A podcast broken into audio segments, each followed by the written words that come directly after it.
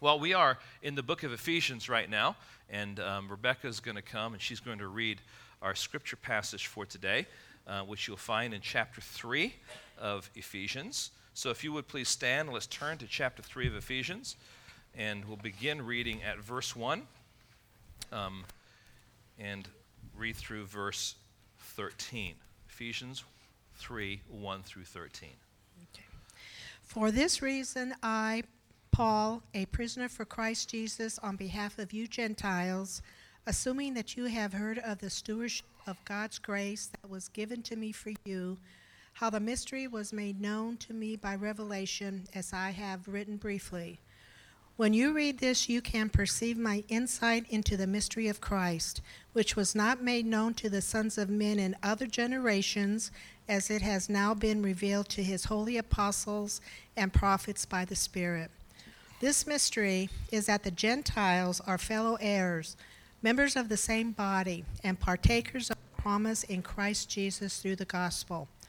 Of this gospel I was made a minister according to the gift of God's grace, which was given me by the working of his power.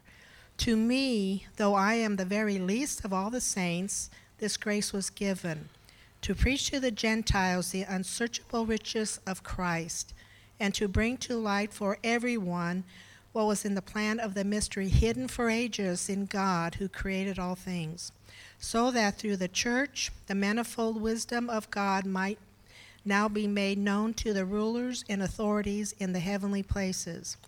This was according to the eternal purpose that he has realized in Christ Jesus our Lord, in whom we have boldness and access with confidence through our faith in him. So I ask you not to lose heart over what I am suffering for you, which is your glory. Lord, we thank you for the blessing of your word. We thank you, Lord, for using the Apostle Paul to write this letter. And Lord, in writing that, uh, benefiting not only the Ephesian believers and those in that region who also read this, but Lord, we who are a couple of thousand years out, Lord, who have the privilege of gathering together as your church and considering what you desire for us. And Lord, may you allow us today um, to be drawn into this passage, but Lord, to be drawn into this passage in the context of the rest of the book, so that we can learn what it is that you want us to learn, Lord, that we can be conformed to the image of your Son, eh, Lord, in a way that would be honoring and pleasing to you, and that you would just allow me to be your messenger. Lord, I would be faithful simply to, to be a mouthpiece for your text, Lord, that you would speak and your people would hear. We ask this in your precious name. Amen. Um, thank you. You may be seated. One of the things that I think is, a, uh, is important for us to recognize here is that the Apostle Paul um, begins this letter by talking about all these incredible riches that we have in Christ Jesus. He talks, he begins by giving this, this big picture plan and then he, he moves on and prays for their enlightenment. And then he talks about how the gospel came to them individually and then came to them as a corporate group. But one of the questions that must be asked, and probably is a consideration for his recipients, is you know, who, who's given you the authority to say these things?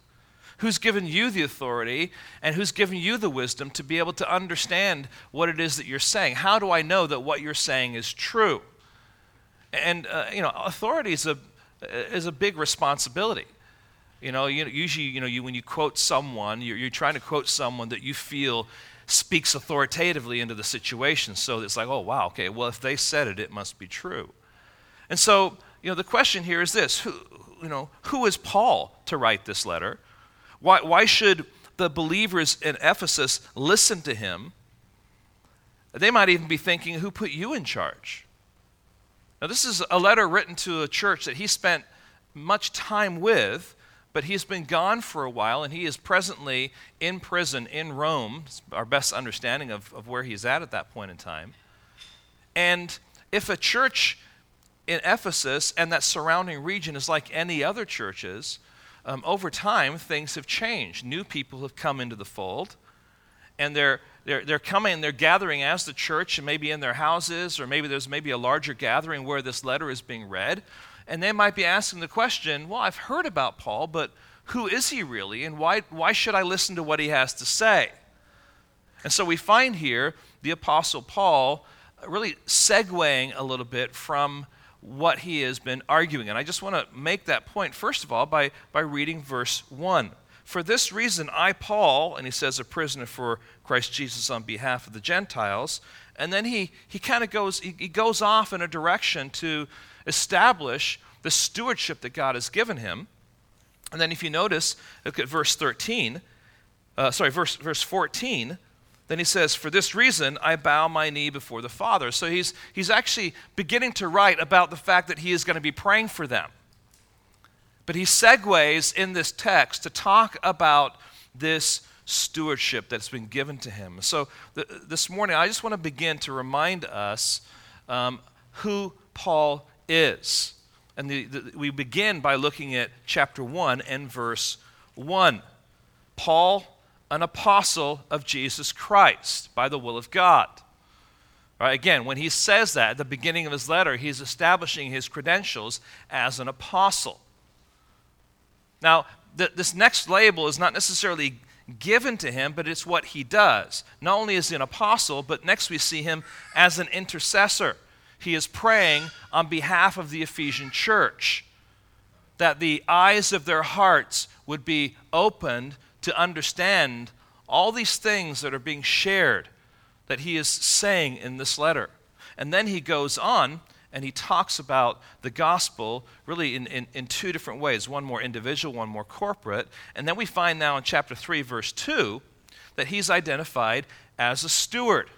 This is his role and function a steward of God's glorious grace. And this is a, an expression that Paul has used frequently and will use frequently to talk about others who are fulfilling the responsibility and the role of being ministers of the Word of God.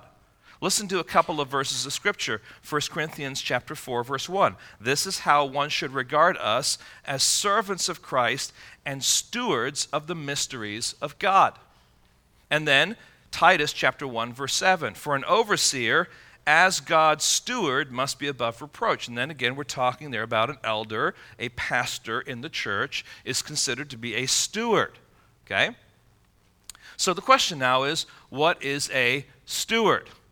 And a steward basically is someone who manages a household. That's how the word was used primarily. A steward um, represents or, or functions in that place of the master and for the master to manage that household.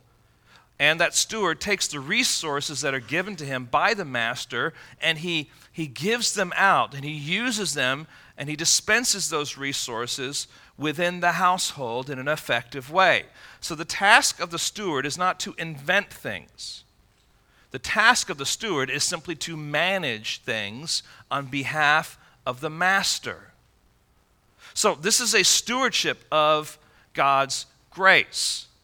This is what Paul has been doing throughout this letter so far. He's been taking what God has revealed to him and he has given it carefully and thoughtfully so as to give glory to God and confidence and joy to those who are part of God's church. So, Paul here is a steward. Now, this is a stewardship of God's grace, and as a steward, we've just noted the things that he's done. So, again, briefly, let's just think through what he has done in this letter so far so that we can get to the context of where we are. He has given this big picture of God's plan of redemption. That was the first part. All right, that's chapter 1, verses 3 through what, 14.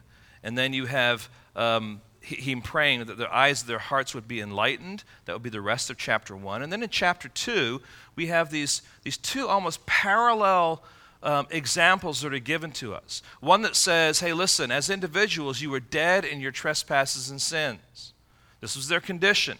All right, totally under the influence of the world, under the influence of the devil, under the influence of their flesh. But God breaks in, right? Causes life to take place in them so that they're no longer dead. They're now alive and they're raised up to be seated with Christ. And he describes them as his workmanship in that first illustration. And the second one, they're Gentiles who are aliens estranged from God.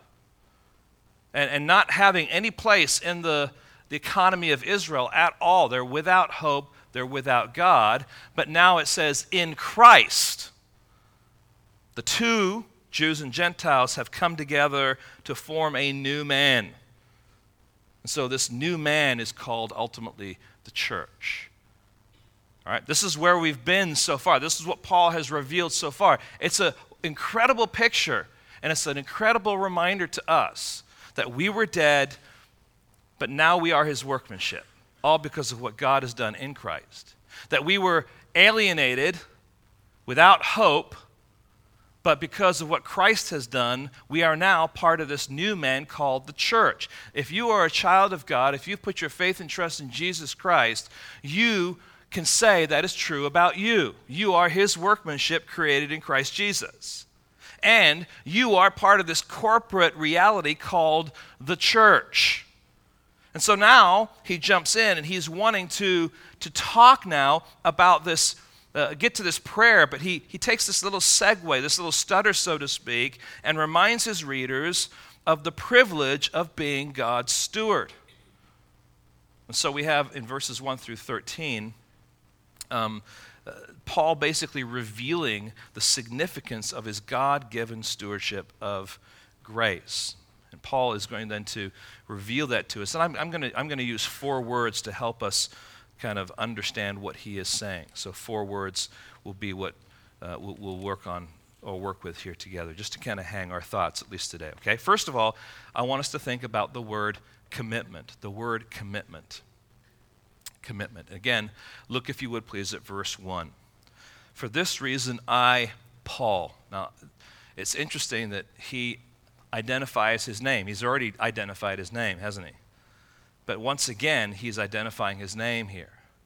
And there's, there's a quick reminder that Paul is no longer this Saul of Tarsus, so to speak, this one that was going around persecuting the church. He is the one who has himself um, been removed from being this, in this place of, of, of, of, uh, of death and moved to life because of what God has done. He is who once was the persecutor of the church, now, because of this, uh, this encounter with God on the road to Damascus, he is now one of the uh, prisoners of Christ. And so the first thing I want you to notice here is that he is a prisoner of Christ. And that is a, that is a, a, a label, you might want to say, uh, that identifies all of us who know Christ as our Lord and Savior. We are prisoners of him. That's a good thing. Don't think of that in its negative connotation. We are safe and secure in Christ. And we have a new name, we have a new identity. And we are actually enslaved to Him as our master. That's a good thing because you want to be enslaved to Christ.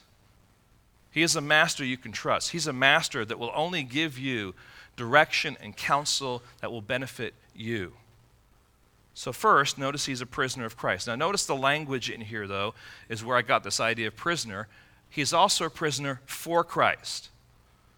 Okay? Now, notice what it says here in verse 1. For this reason, I, Paul, a prisoner for Christ.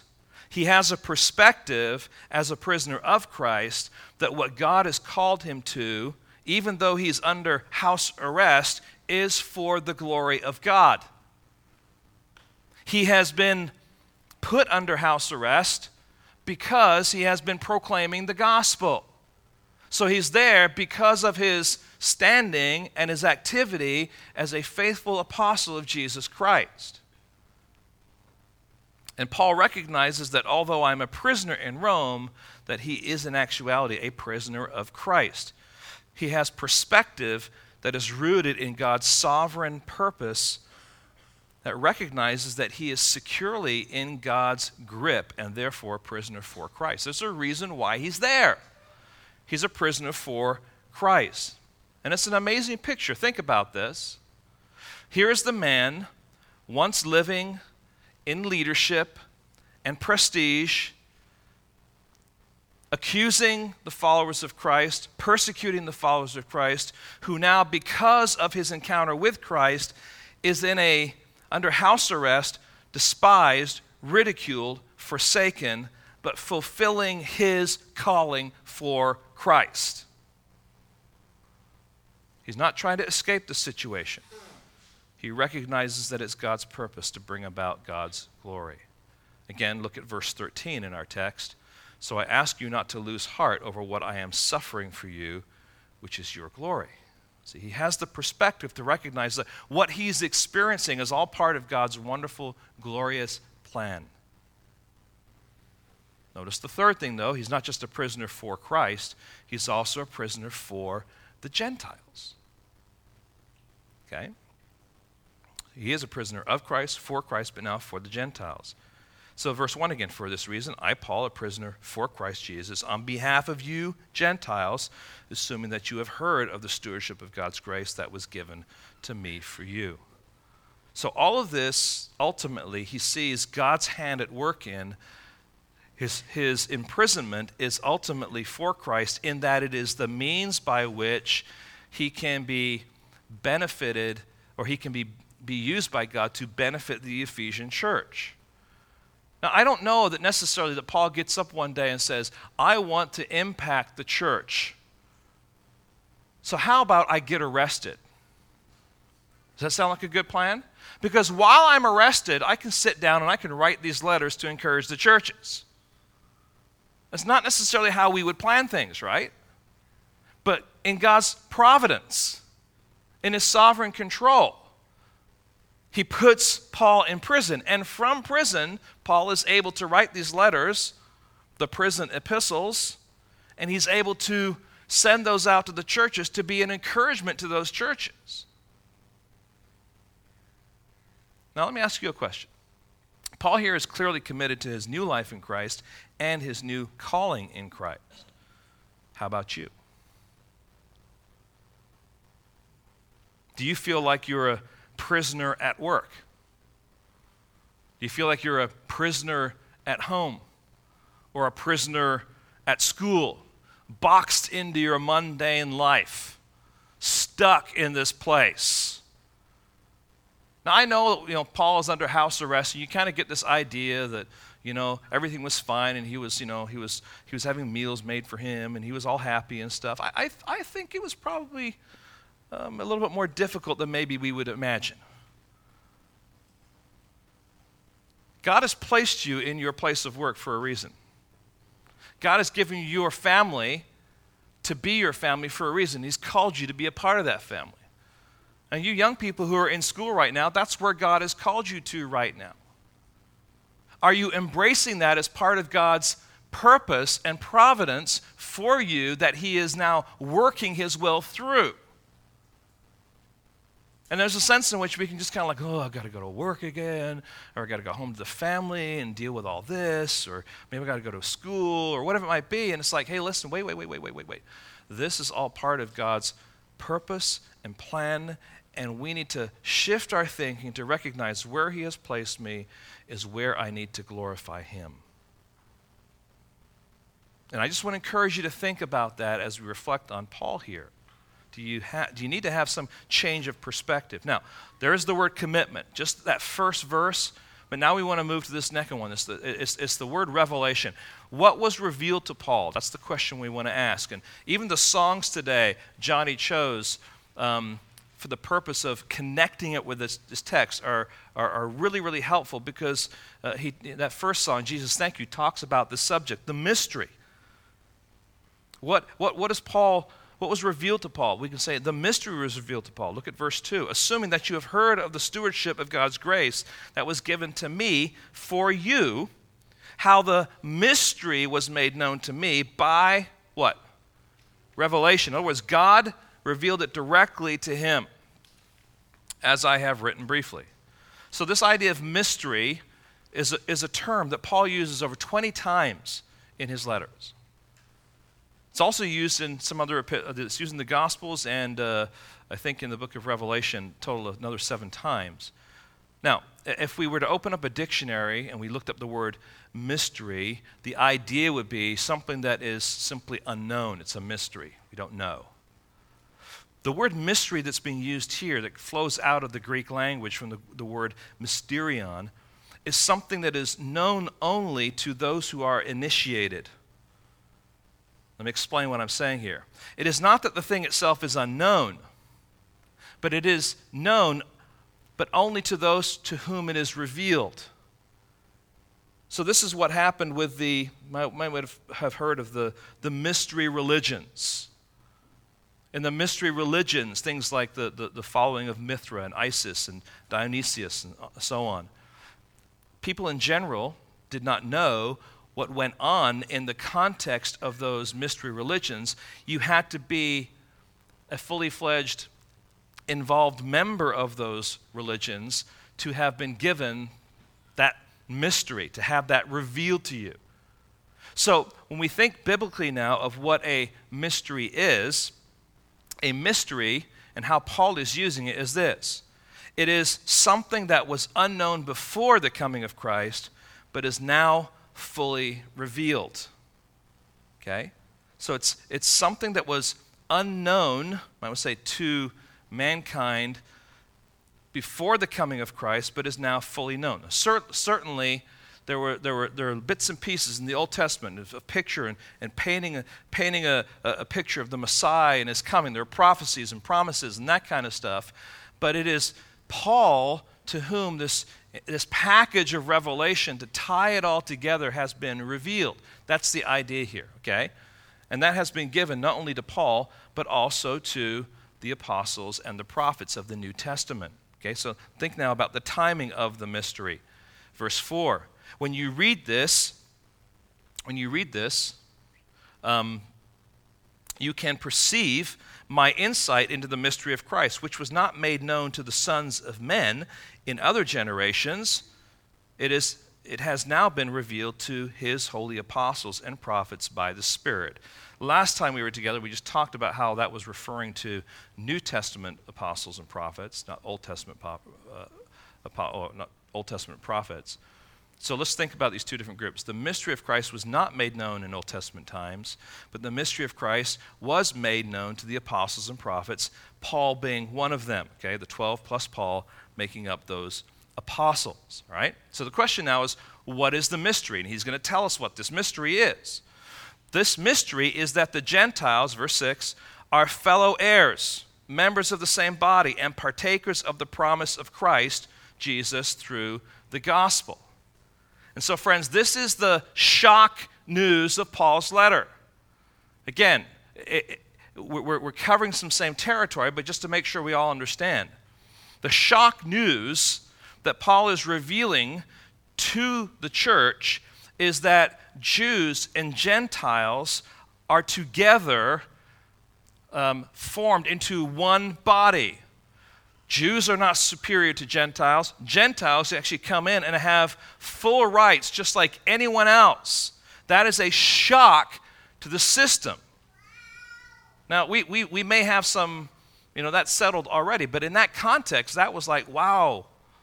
Okay, because there were struggles there in the early church between the Judaizers and stuff. Okay?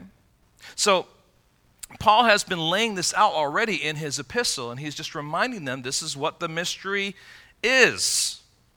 Now, there is a little, there's a little Greek technique that you don't see um, in the English language, and I, I, I, want you at least to see what's going on here. Three, he says three things um, are together. He says they're heirs together with Israel, they're members together in one body, they're partakers together.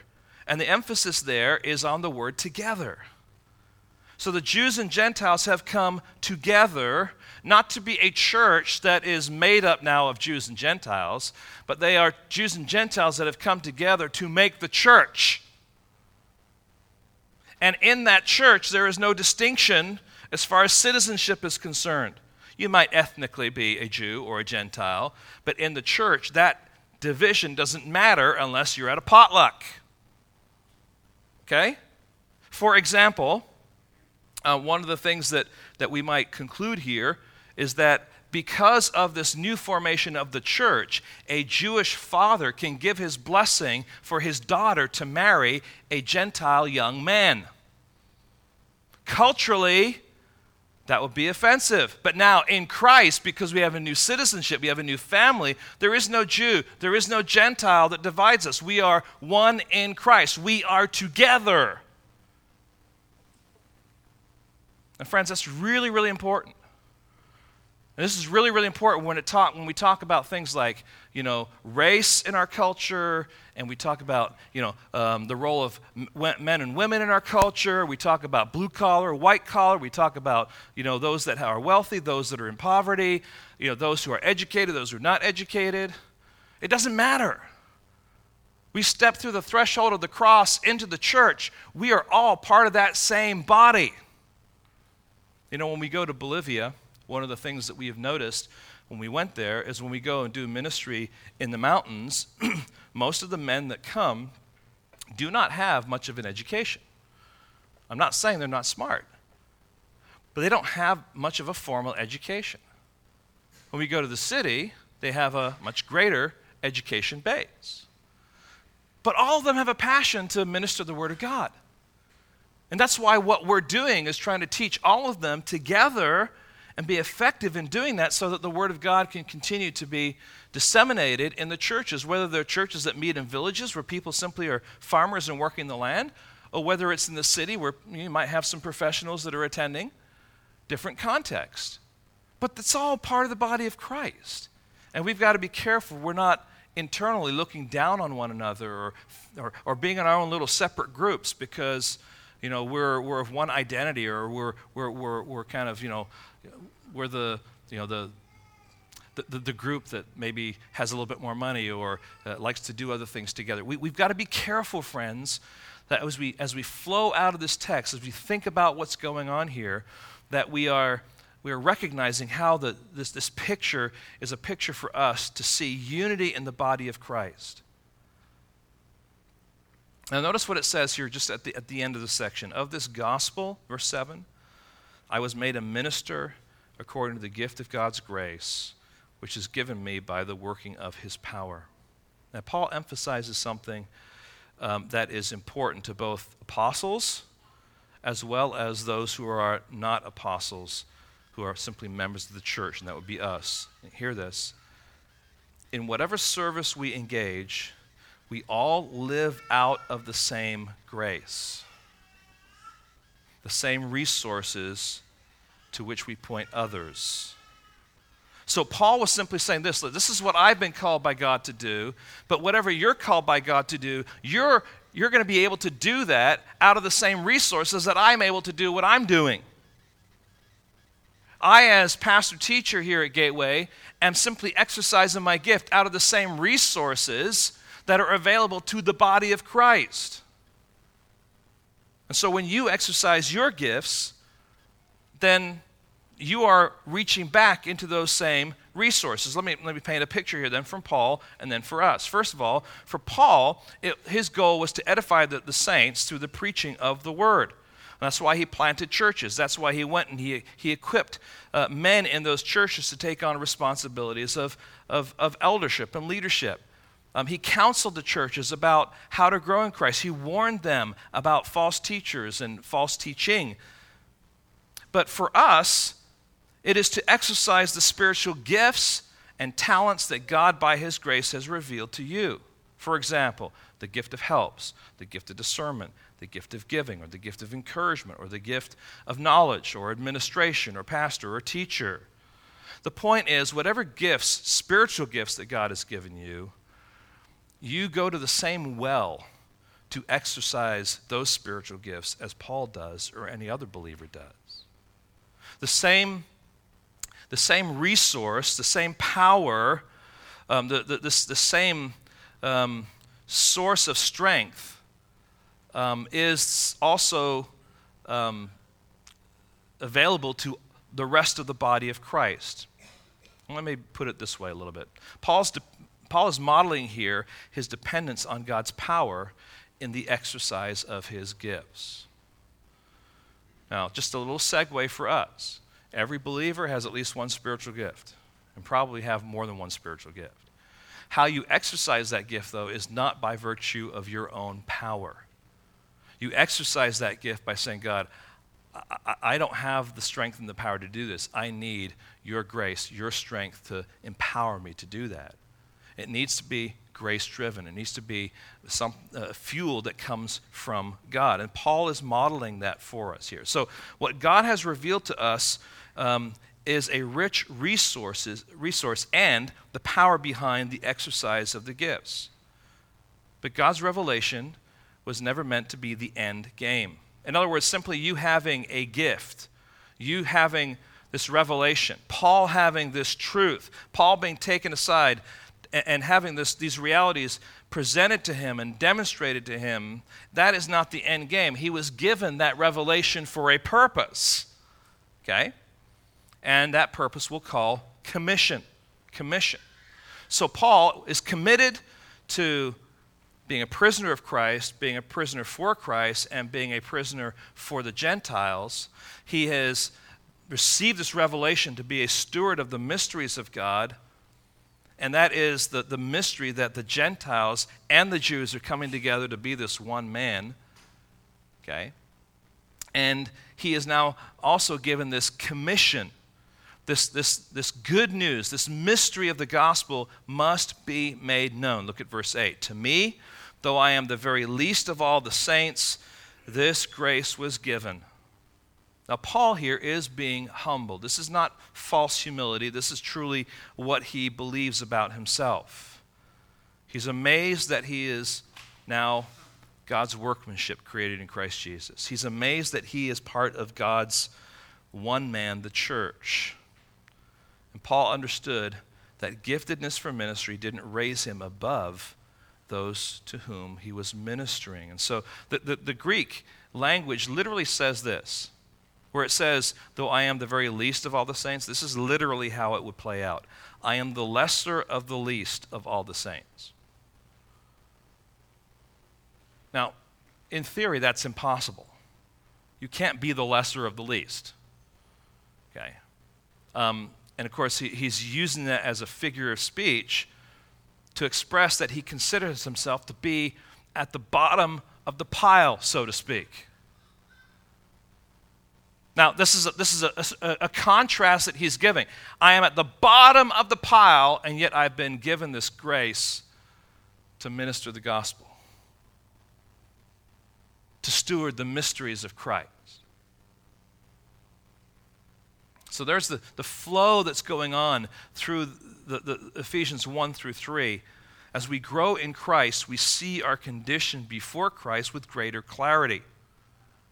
Just think about that. As you go through the book of Ephesians, this is what God did for you, right? You're called, you're, you're, you're um, predestined, you're redeemed, you're forgiven, you have an inheritance. I'm praying that the eyes of your heart will be opened. And then I show you your depravity. You're dead in your trespasses and sins. You're alienated from God.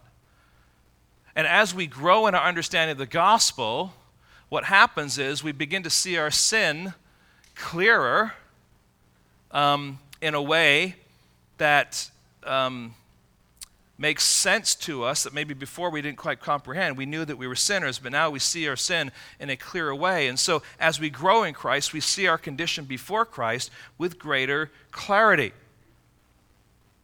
This is the new humanity that God has called us to. It's called the church. And so, a mark of maturity is to not be afraid of seeing sin and repenting of it. Now, friends, see, what, if you're at a place where you're afraid for God to reveal sin in your life, that's not a good place to be. A maturing place is where you're saying, God, I'm learning more about you, I'm learning more about myself, I'm learning more about your grace applied. And so when I see my sinfulness, Lord, I want you to show it to me, and I'm going to trust you because I know that I can come boldly to the throne of grace because of what you've done. So, a, a, a, growing, maturing Christian is going to grow in their understanding and the clarity of their sinfulness, and they're going to come to God more readily and repent of their sins. Okay? Now, we're not walking around, you know, keeping, keeping logs on how you know, how much you repent to determine your maturity level. I'm just saying that these, these are things that you need to be considering. Am I, am I willing to go before God and say, God, forgive me of my sin? I repent of that sin. And maybe we're afraid to do that. So the, the revelation God gives Paul is both the means and the message Paul is to proclaim to both the Jews and the Gentiles. Let me say it this way He came to preach the gospel by the power of the gospel. So it's the means and it is the message. Okay? Now, specifically, what is he commissioned to do? There's two things. He comes to preach. He comes to preach to the Gentiles the unsearchable riches of Christ. Now, let's think first of all about this method of preaching. Um, how does the world view preaching? What does Scripture say? What does Paul say in 1 Corinthians? It considers it foolishness. Now, here's Paul, a persecutor of the church, converted now, who once used violence to put people down, to stop growth, who now goes about recognizing that there is power in the proclaimed word of God. Totally new, totally fresh, totally misunderstood, totally um, ridiculed by the world. Now, the word preach is the word evangelizo, which literally means to proclaim the good news. It's the kind of word that used to describe someone coming and announcing the birth of a child of a king or announcing a great victory. They're coming bearing good news. And so Paul is saying, This is what I am doing. I am preaching. I'm coming bearing good news to the Gentiles. Now, hear this preaching is something that I or any pastor is called to do. So, preaching is not about Rod getting his message across, preaching is about uh, Rod getting God's message of good news across. And so, as, as we're going through this passage, what's the, what's the goal of our, of our time here today? What is it that I'm trying to do? Well, first of all, I'm trying to fix my notes here. That's what I'm trying to do. Um, what is it that I'm, that I'm trying to do here is I'm not trying to give you my thoughts. I'm trying to help you see what God says about, about His thoughts. Excuse me a second here. I've got technical difficulties going on, and I don't know how to resolve them.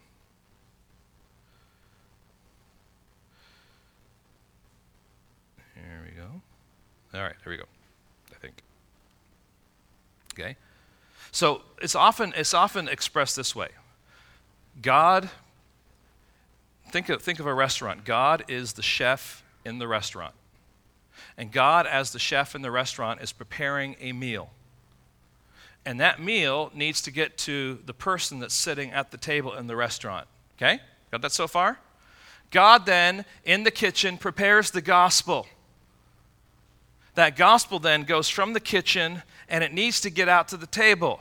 And He has called some people to be pastor teachers to proclaim that gospel and to proclaim his word, you might even say. So now, as that servant, as that person who's waiting the tables, I take that gospel, I take that word of God, and my job is to get that plate that's been set by God to the person sitting at the table without messing it up. Now, what happens oftentimes in preaching is this well, God says, here's what I want man to hear. And then the, the, the, the waiter says, oh, they're, they're never going to hear that. How about, I, how about I maybe cut it up a little smaller chunks? Maybe they'll be able to eat that. Or maybe I'll put some sweet garnish on there or something like that. Maybe that'll help take them and stuff like that. No, it's not the job of the server to adjust the meal that's been prepared by the chef. And so, what Paul is, is identifying here is that he was preaching the good news. It's not Paul's good news, it's God's good news that Paul has been, get, been given this stewardship of.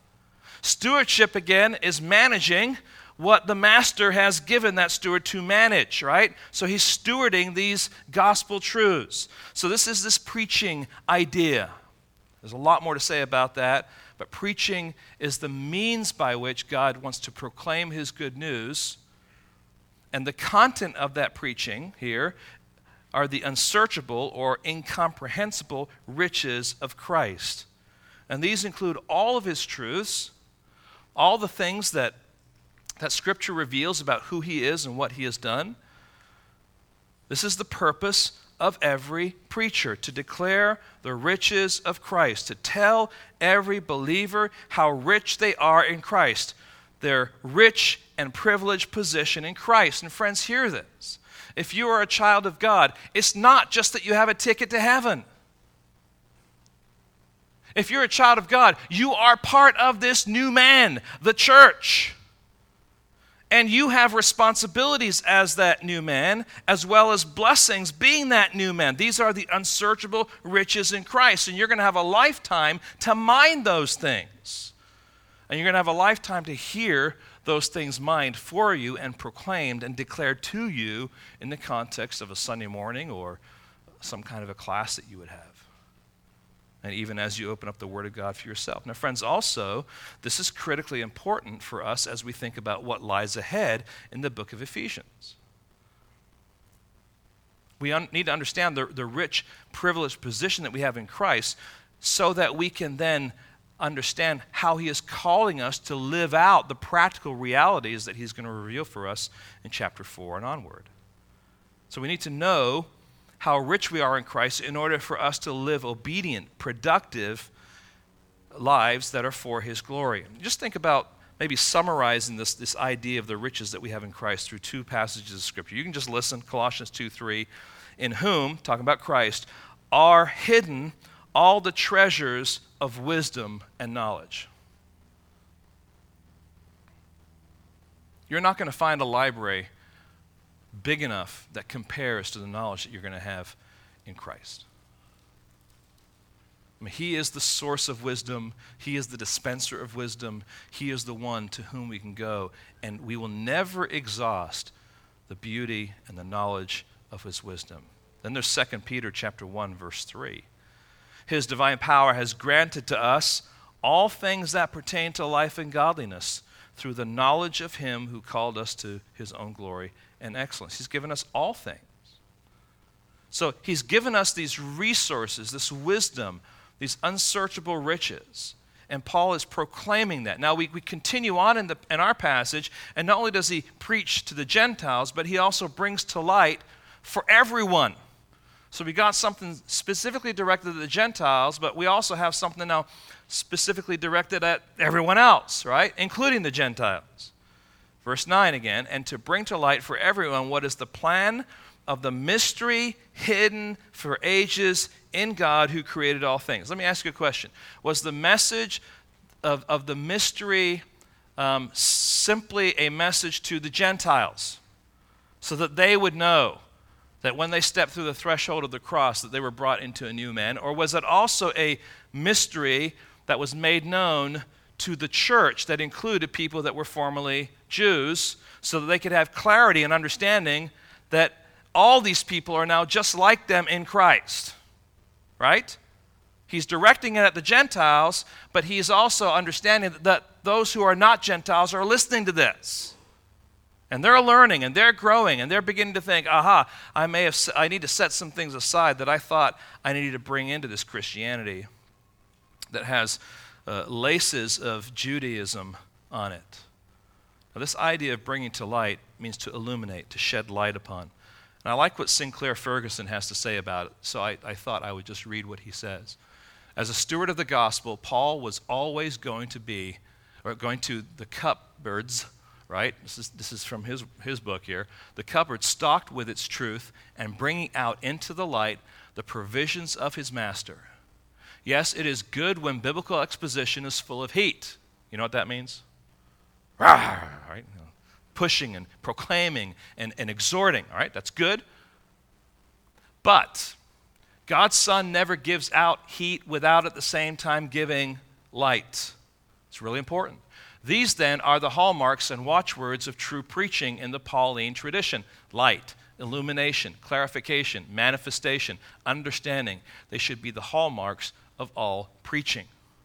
So, one of the questions you should be asking, or you should ask yourself a lot of questions as I'm up here preaching, is there clarifying that's taking place? Is there illumination that's taking place? All right? Is there light being shed? There may be heat also, but am I coming and learning and growing because the Word of God is, is being brought to a place where I'm understanding how it connects together and what the flow of the argument is? If we don't get the flow of the argument, if we don't get the flow of the text, we miss the point of what's going on. So, friends, this is what is taking place here. So once, what was once hidden has now been revealed to Paul, who was commissioned to proclaim the good news of the mystery of God's grace in such a way as to bring light, understanding, illumination, clarification to both Jew and Gentile. Now, all of that leads us to the so that in verse 10. Okay? The so that. This is what's called a hina clause. And when you see a so that, you understand this is kind of where the text is driving. This is the purpose, this is the goal. And uh, there are three things I think are helpful here as we consider what this goal looks like. So, four implications, sorry, three implications um, that I'm seeing flowing out of this text based on his stewardship. Here's what he is desiring to do through the stewardship. Number one, the first implication is that Satan and the angels will see God's wisdom. Let's read verse 10. So that through the church, through who? The church. Who's the church? All right, he was speaking to the church in Ephesus, but through the centuries, we are also the church. Through the church, the manifold wisdom of God might now be made known to the rulers and authorities in heavenly places. So the church is able to do something.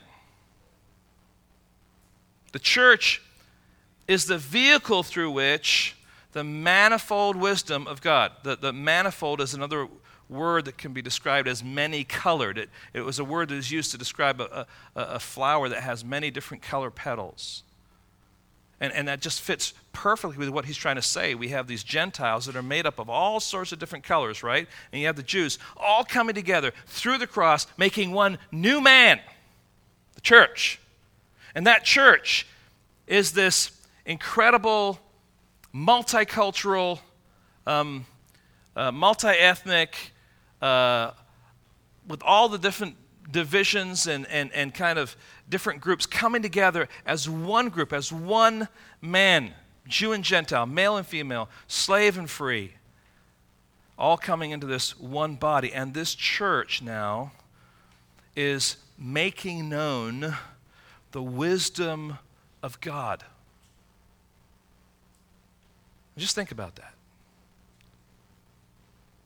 You and I, being the church, are proclaiming, are declaring, are allowing, as it says here, the rulers and authorities in heavenly places to see the wisdom of God.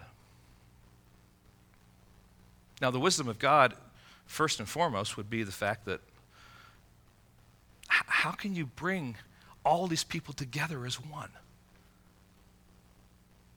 You get a bunch of people from all different places around the world that speak different languages, that have different passions and different ideologies. You gather them into a, into a room and say, let's all unite together as one.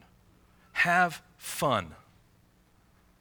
But in Christ, that's what God has done. Now, the rulers and authorities in heavenly places are, first of all, looking on. And we can think of those as being Satan, um, who's seeking to destroy God's plan. But he's being reminded by the church through the, the many colored wisdom of God that the gates of hell will not prevail against the church. He wants to destroy God. He wants to undo the gospel. And he is doing what he can, even though he knows what God says. He doesn't want to believe it. And he wants to try and thwart it. But the church is proof to him and his minions that God is wise and his gospel is glorious. So it's not just, though, to Satan and his minions. I think there's also an aspect here. If it's not talking about that here in Ephesians, it certainly is talking about in other places, that this is also declaring the wisdom of God to the holy angels. Because the holy angels are not omniscient. That means they don't know everything. They're created beings that are limited in their capacity. All they know is what is revealed to them. 1 Peter chapter 1 verse 12 says this, it was revealed to them talking about the prophets that they were serving not themselves but you talking about the church in the things that have now been announced to you through those who preach the good news to you by the Holy Spirit sent from heaven, get this, things into which angels long to look.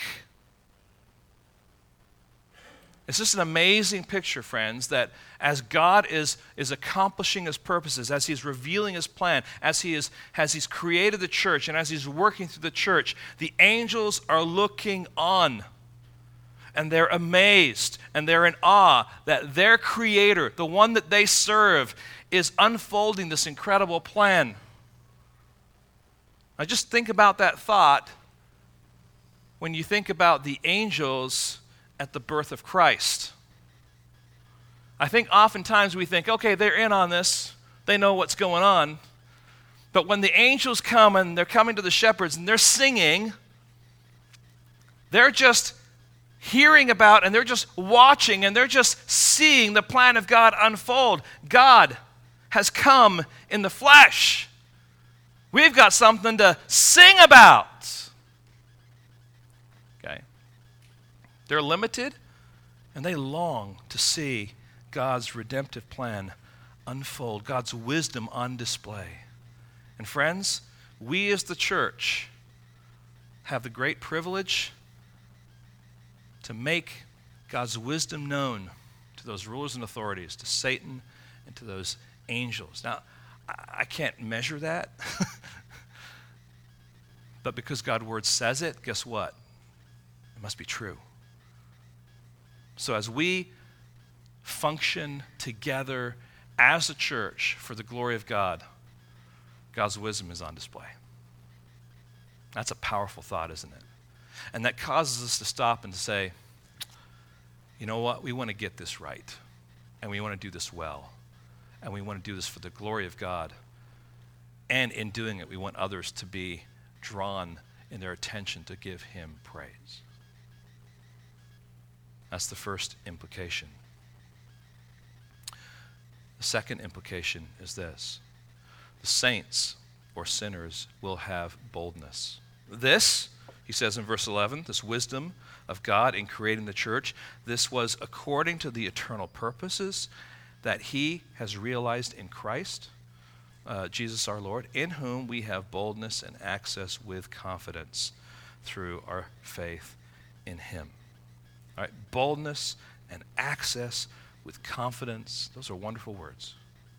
And those are wonderful words, especially in a Jewish context, where one had to go through a priest and one had to go through a sacrifice. But now the sacrifice has been made. There is no longer any sacrifice for sin.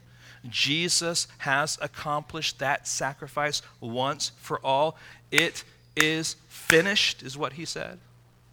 It's done.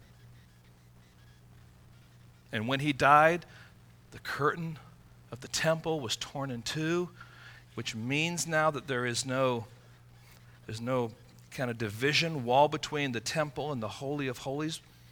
In the Jewish economy, once a year on the Day of Atonement, the high priest could enter the Holy of Holies to offer incense to God on behalf of the nation of Israel.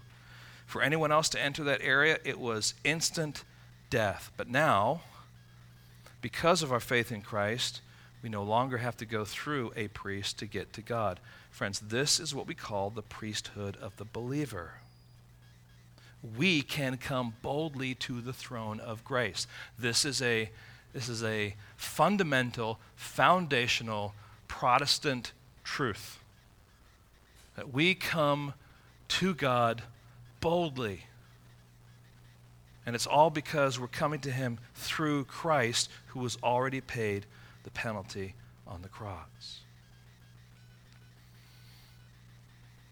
Now, in Christ, if you remember, the wall that separated us from God has been torn down. And that's the foundation that we have to come boldly to that throne of grace. Look at verse uh, Hebrews chapter 4. Just listen as I read Hebrews 4 15 and following.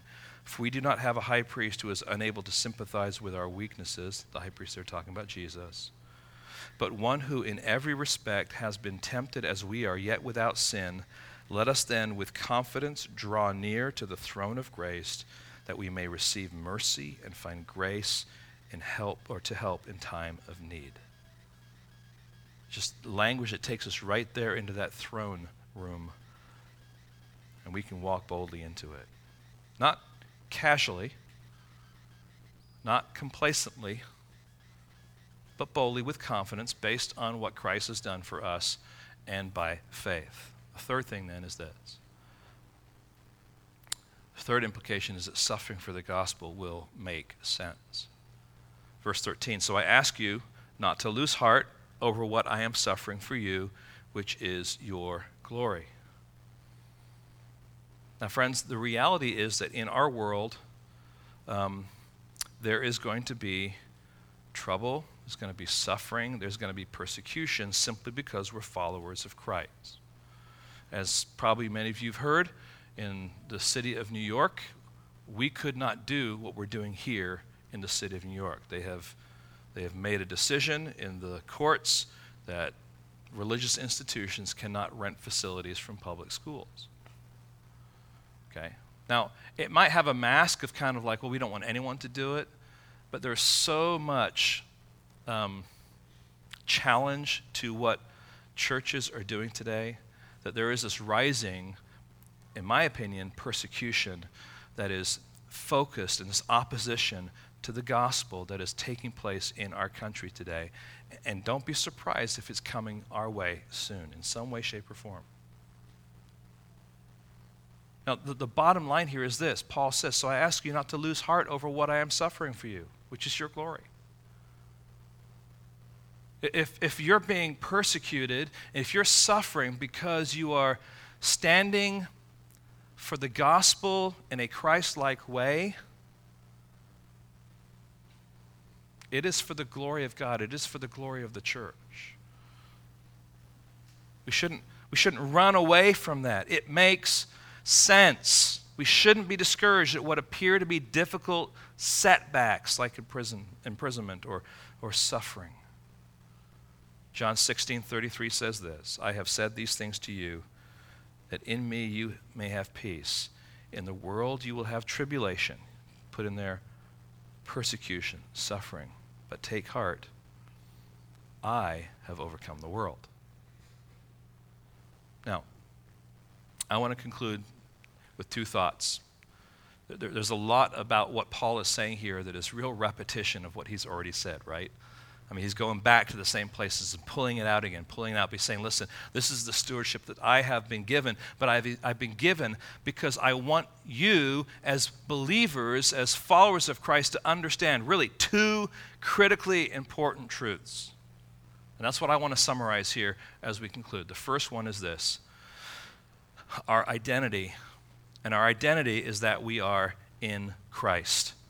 And that expression in Christ encompasses all this process of, of redemption that we find in chapter 1, this, this enlightening of our eyes that takes place in chapter 1 also, so that we can see and we can grasp this gospel and all the realities of, of the benefits of moving from, from death to life and being as workmanship, from being alienated to being this, this church all of that is our position in Christ. And friends, if you are a child of God, your position does not change, will not change, has not changed.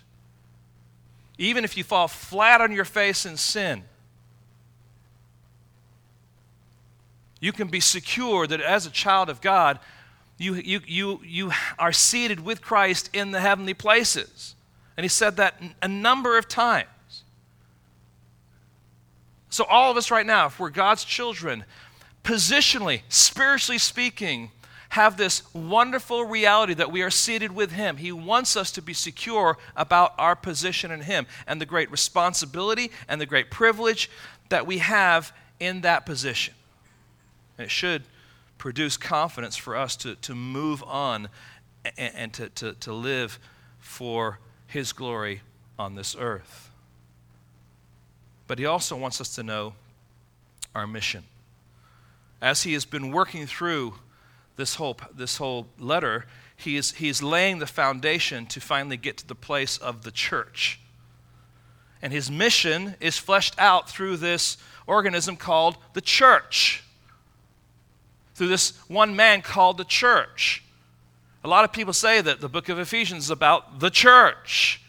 Well, eventually he's gotten there, but he's had to lay a foundation. So our identity is in Christ, but not only that, we have a mission being the church. And what we've seen already is this the church's mission is to praise God for his glorious grace.